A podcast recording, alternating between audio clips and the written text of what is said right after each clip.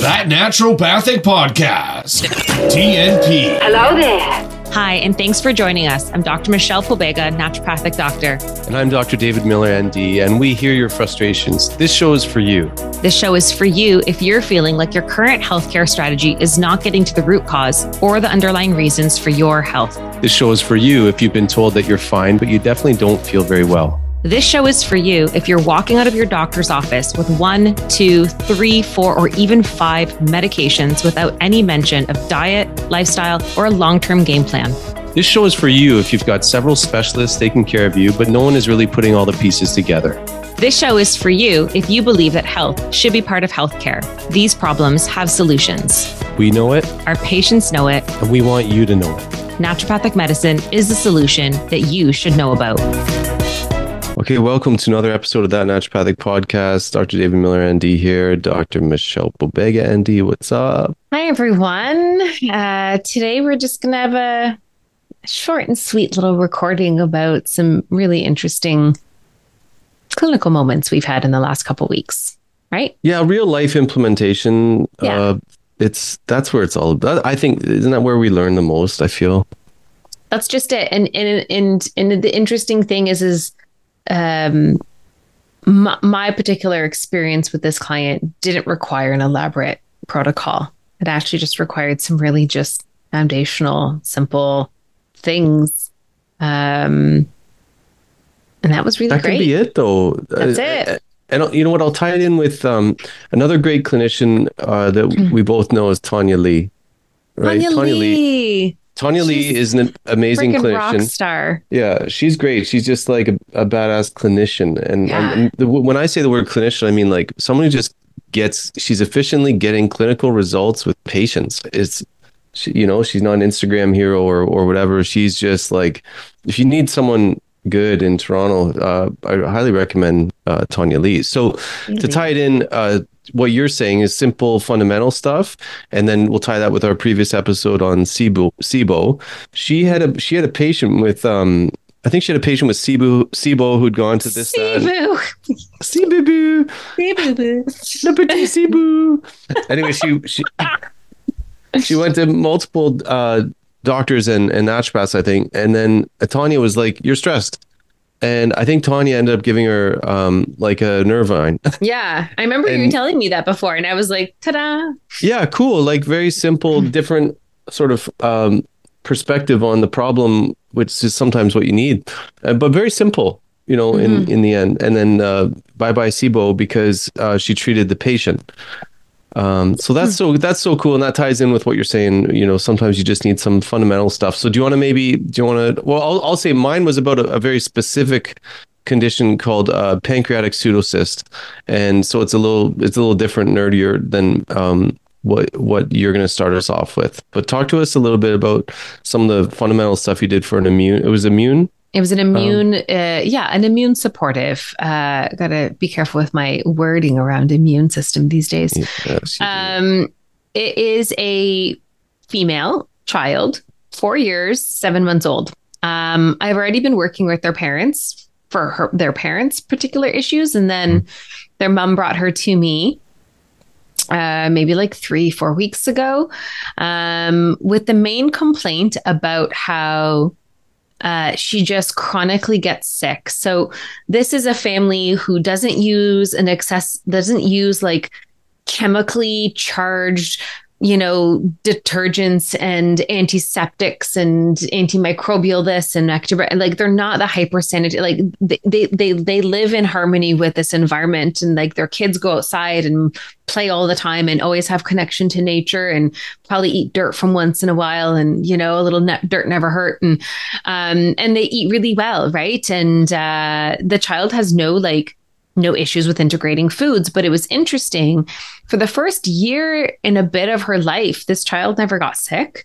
And then after COVID, with like the 10 or 12 months where things, everything was really locked up, um, it's almost as if by age three, she's just kind of getting sicker than anybody else in the household. Like consistently, always a runny nose, and it would cause scabbing under the nose and a burning feeling. And she'd be very mucousy, which would sometimes trigger gagging and then throwing up.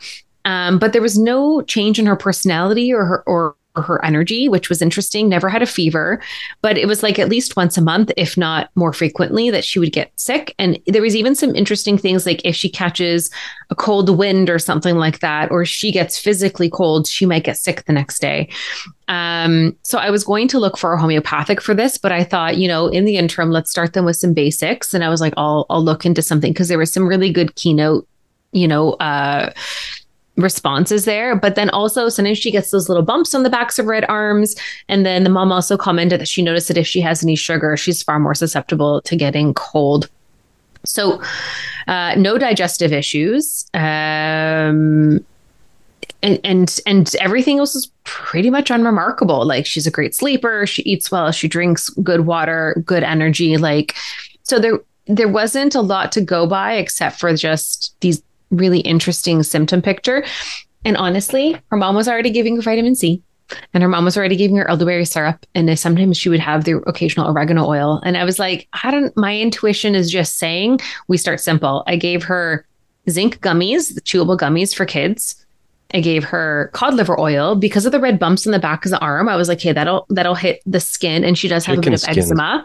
Yeah, so I was like, essential fatty acids, natural source of vitamin D, natural source of vitamin A without ever having to buy three different products. Yeah, old school immune tonic. Right. And then yeah. I gave her uh, Neuro- HMF Neurogen powder, which is a probiotic that has like glutamine in it in case there was a leaky gut, especially with the response to the sugars. I thought maybe her microbiome needs a little bit of a boost.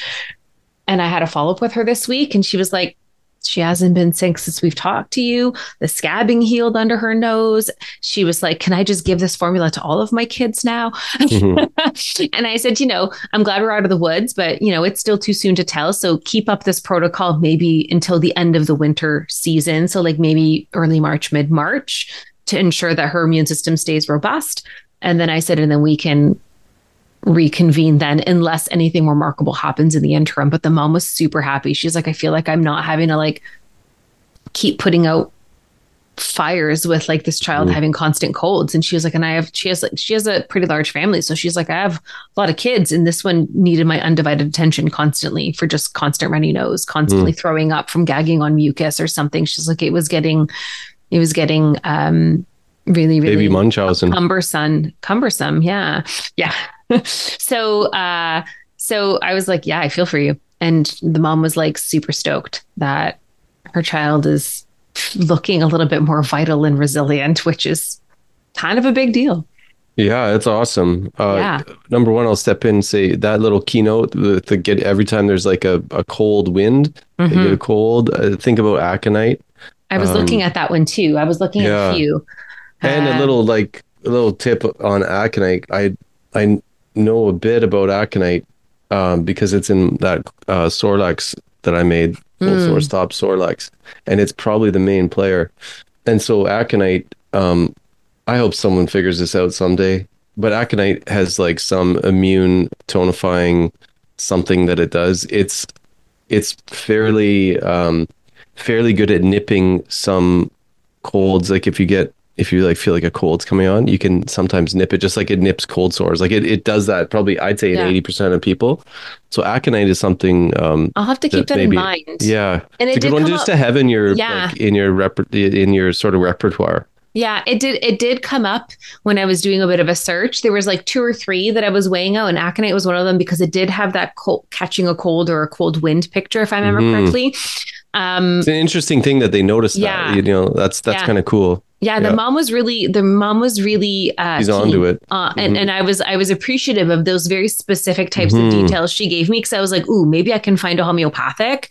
Yeah. Um, and I was prepared to give her some options and kind of go through it and be like, are there any more symptoms within this profile that fit your child's picture? But things were moving already in the right trajectory. So I didn't have to take that next step, which was that's nice. cool. Yeah. Remember, you know, homeopathy is quite yang in its nature. It's not a substance, so it has no yin in a sense. And so if I, I like what you know, if you did what you did, and then you have you know aconite on hand to sort of direct.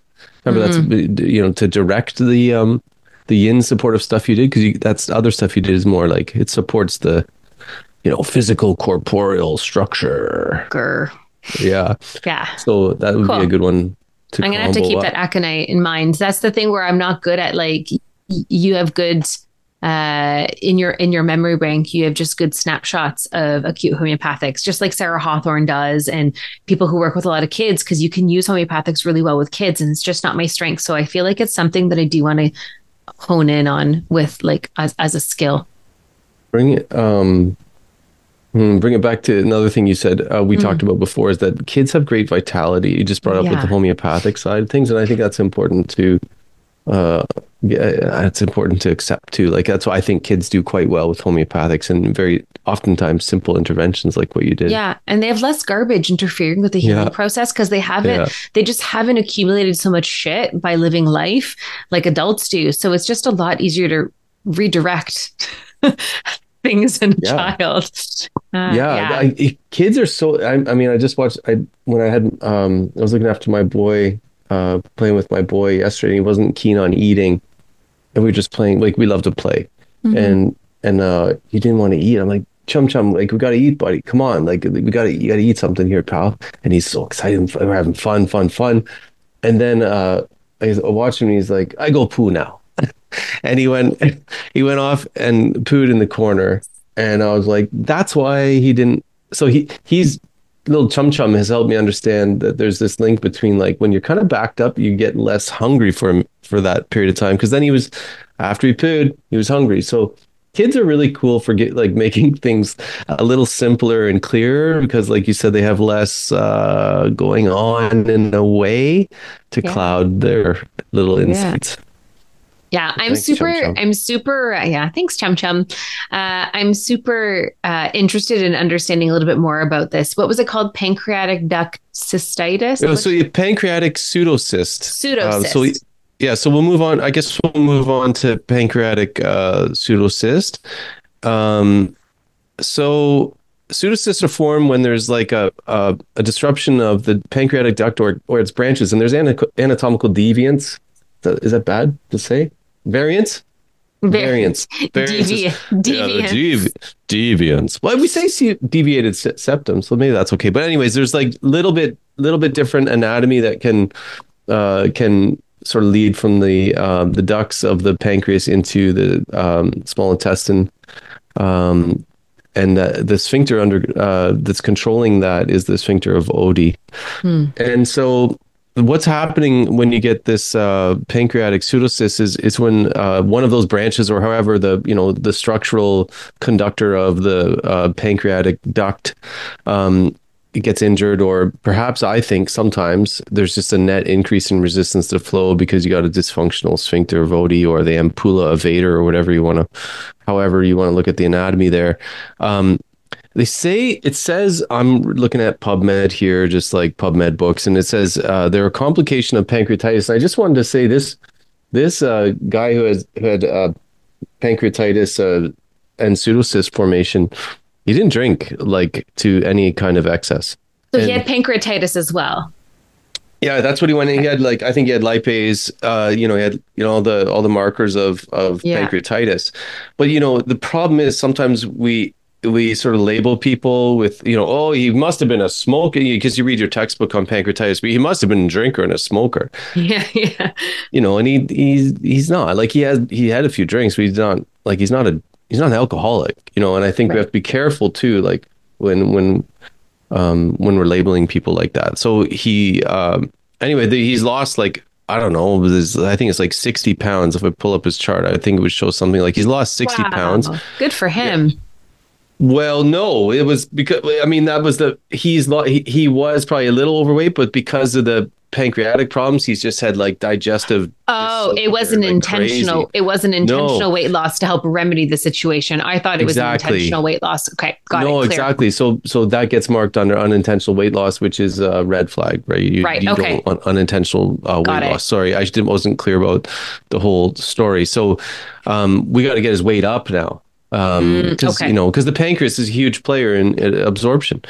Um, anyway, so uh, this is this is a this is like a, a condition where I was like, thank God I have this understanding of anatomy from visceral manipulation training because it's like, well, wait, like if you have a net increase in resistance to flow of a one way you know track of enzymes that break shit down and all that i mean that's that's going to contribute to some risk to the to the wimpy pancreas. And and it looks like that's what happens. What's that? Yeah, you think? yeah. Yeah, So, I do like- think.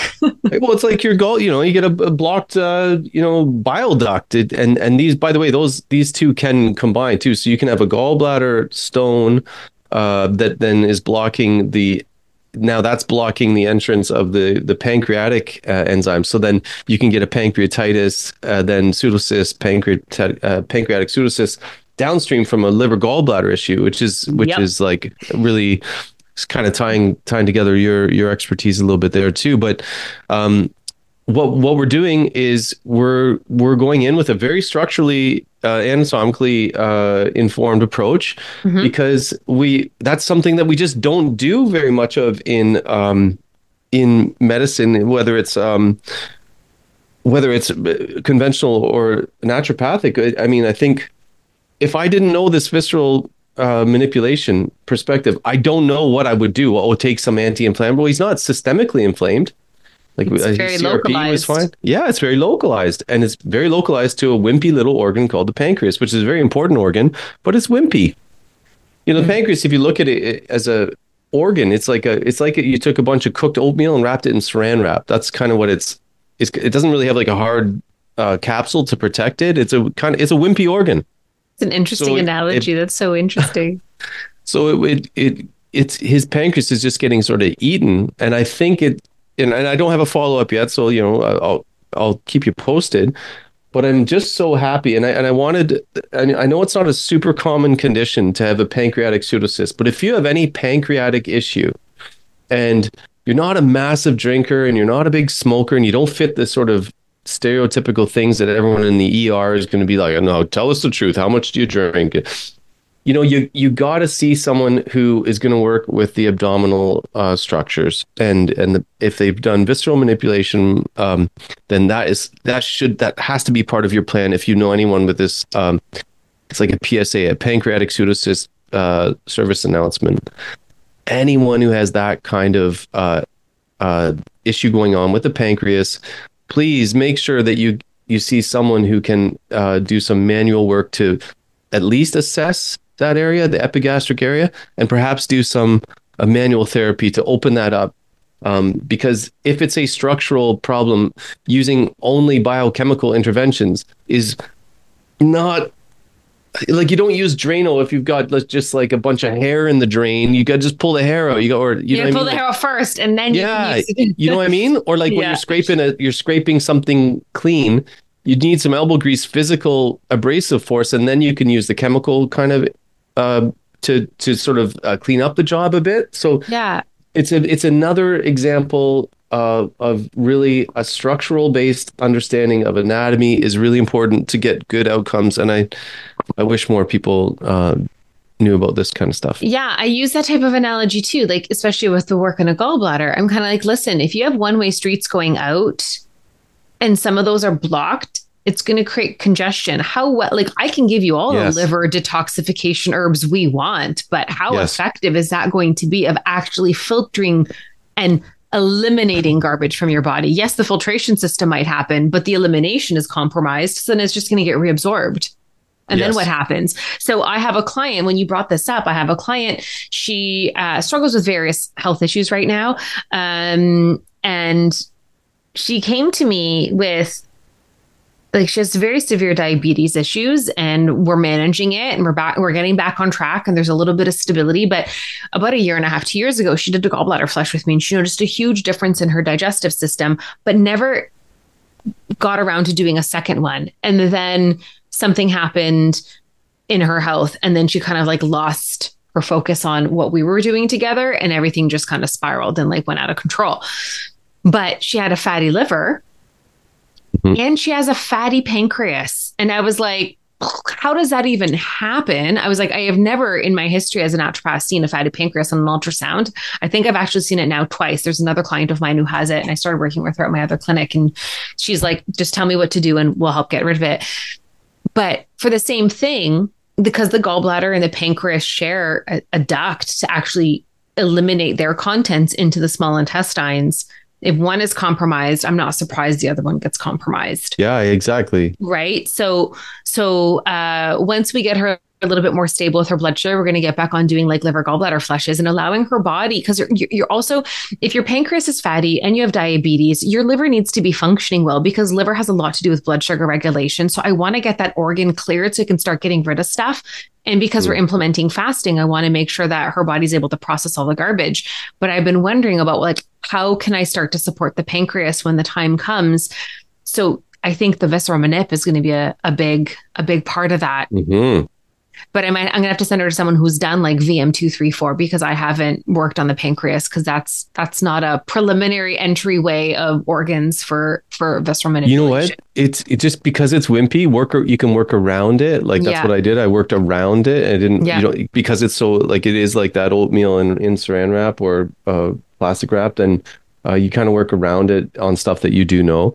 Um, but it's and it's amazing how uh, little um you kind of little force and and all that you need to get some results. Like he could feel some stuff moving and i was Yeah. just doing like i was honestly just doing sphincters mostly michelle. Like he can't go wrong doing sphincter work. No, no, those I- are the yeah. stoplights right? So and that's just it. like you're saying if that's if that's plugged up well pff, you know if if, if you build a dam it's going to stop the flow of water.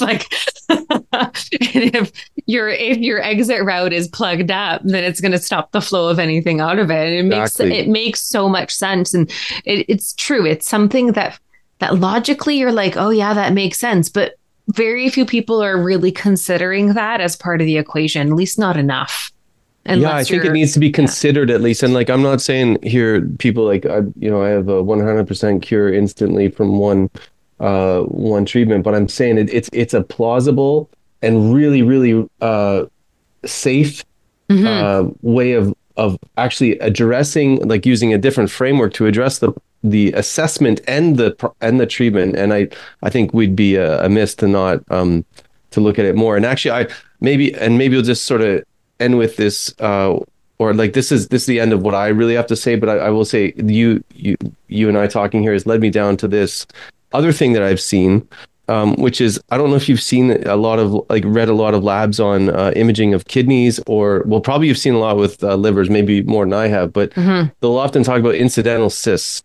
or in like uh, uh like cysts but they they're of no concern it says it's of no concern it's of no concern it's like hmm, Yeah. I actually wonder if and I again we've we've said this before if I say something that's wrong and you know in 5 years we look back and go you were really wrong Dave well let me be and let me try and say something here and at the risk of sounding in the future like a complete knob um I I think some of these uh, renal cysts, like kidney cysts, and and maybe even liver. You would again, you might know better than I.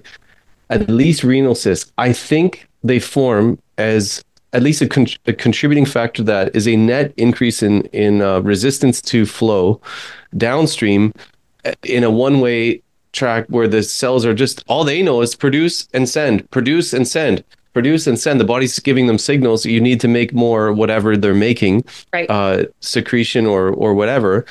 Uh, but if there's a blockage, it, that doesn't mean the cell's going to stop uh, producing and sending. So it what it's going to do is get like I think similar to what's happening with this pancreatic pseudocyst is that you're now going to have like a kind of reflux.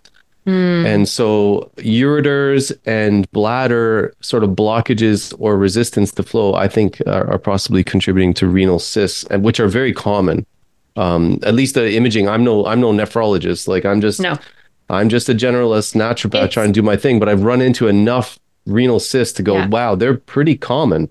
I find cysts in general are not given the weight that maybe they deserve in by medical professionals. It just feels kind of like, oh, it's a cyst, it's fine. So my understanding of cysts, and I think what your your your uh your ideas here, I think are I think something that we should be considering uh, for sure. But I, I do know that parasites can also form cysts and evade our immune system that way. I do know that cysts, when I was speaking to someone who specialized in kidney issues, he said, you know, cysts are just sacks of inflammatory fluid. So sometimes your body sequesters things that it can't properly purge out of the system within a fluid filled sac, which is then seen as a Mhm. cyst. So then Mhm. you have to think about, okay, where, what organs are these particular little safety safety bags of contained toxins. Where are they? And what is actually causing that organ to have to contain garbage so it doesn't infect the organ. So mm-hmm. I think that if there's a blockage and that organ can't detoxify because kidneys are a part of our detoxification and drainage system, that's a big deal. And I wonder if that's why cysts are often showing up in detox organs more than anything mm-hmm. else. They're showing up in kidneys. They're showing up. Uh, you can have like weird cysts in the skin. You can have skin as an organ of elimination in your lymphatic system. You can see them in, you know, the liver a lot. So I wonder if maybe that's the correlation is like really uh, and and that might have to do with visceral manipulation. And I also know that if the kidneys don't move optimally within the abdominal wall because they have a certain amount of movement, they are more prone to forming stones because now there's more stagnation, and and then that would probably also create a susceptibility to those cysts as well. So organ mobility, organ motility, communication with other organs, drainage, hydration. it's it's also freaking Simple. important. Yeah. Um. So uh, I'm with you on that. I feel like it's definitely something that should be given some strong consideration when it comes to assessing those types of clients mm-hmm. or those concerns. Yeah.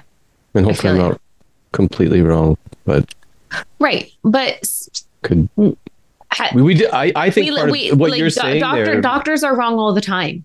I know medicine has been wrong all the time and science has been wrong all the time. So yeah, part of what you're saying about cis and and I full like I I've gone like whether it's breasts uh, breasts with cysts or cysts that are like on the trunk somewhere else or what I've always looked at cysts and going like what the hell? Like what the, what's going on yeah. here and it, it's I think collectively a lot of like medical professional people have have kind of that's why we've overlooked it because we don't understand it that much.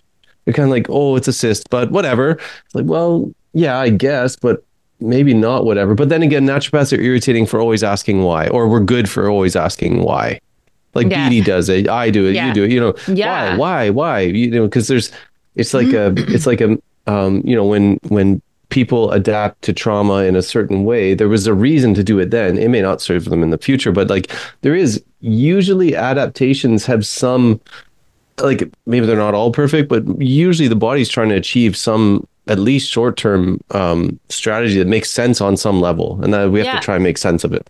And that's just it. Your body's always trying to keep you alive. So why did it have to do this to keep you alive? What's yeah. the stressor that made this the necessary lesser of the evils? yeah. right. Uh, but yeah, I think that okay. I, I, think that there would be such much better quality care for humankind if more physicians just asked a little bit more wise. So, and yeah. maybe learn how to, you know, support organs from a structural standpoint too. But you know, call me, you know. It's just my bias now after taking VM1.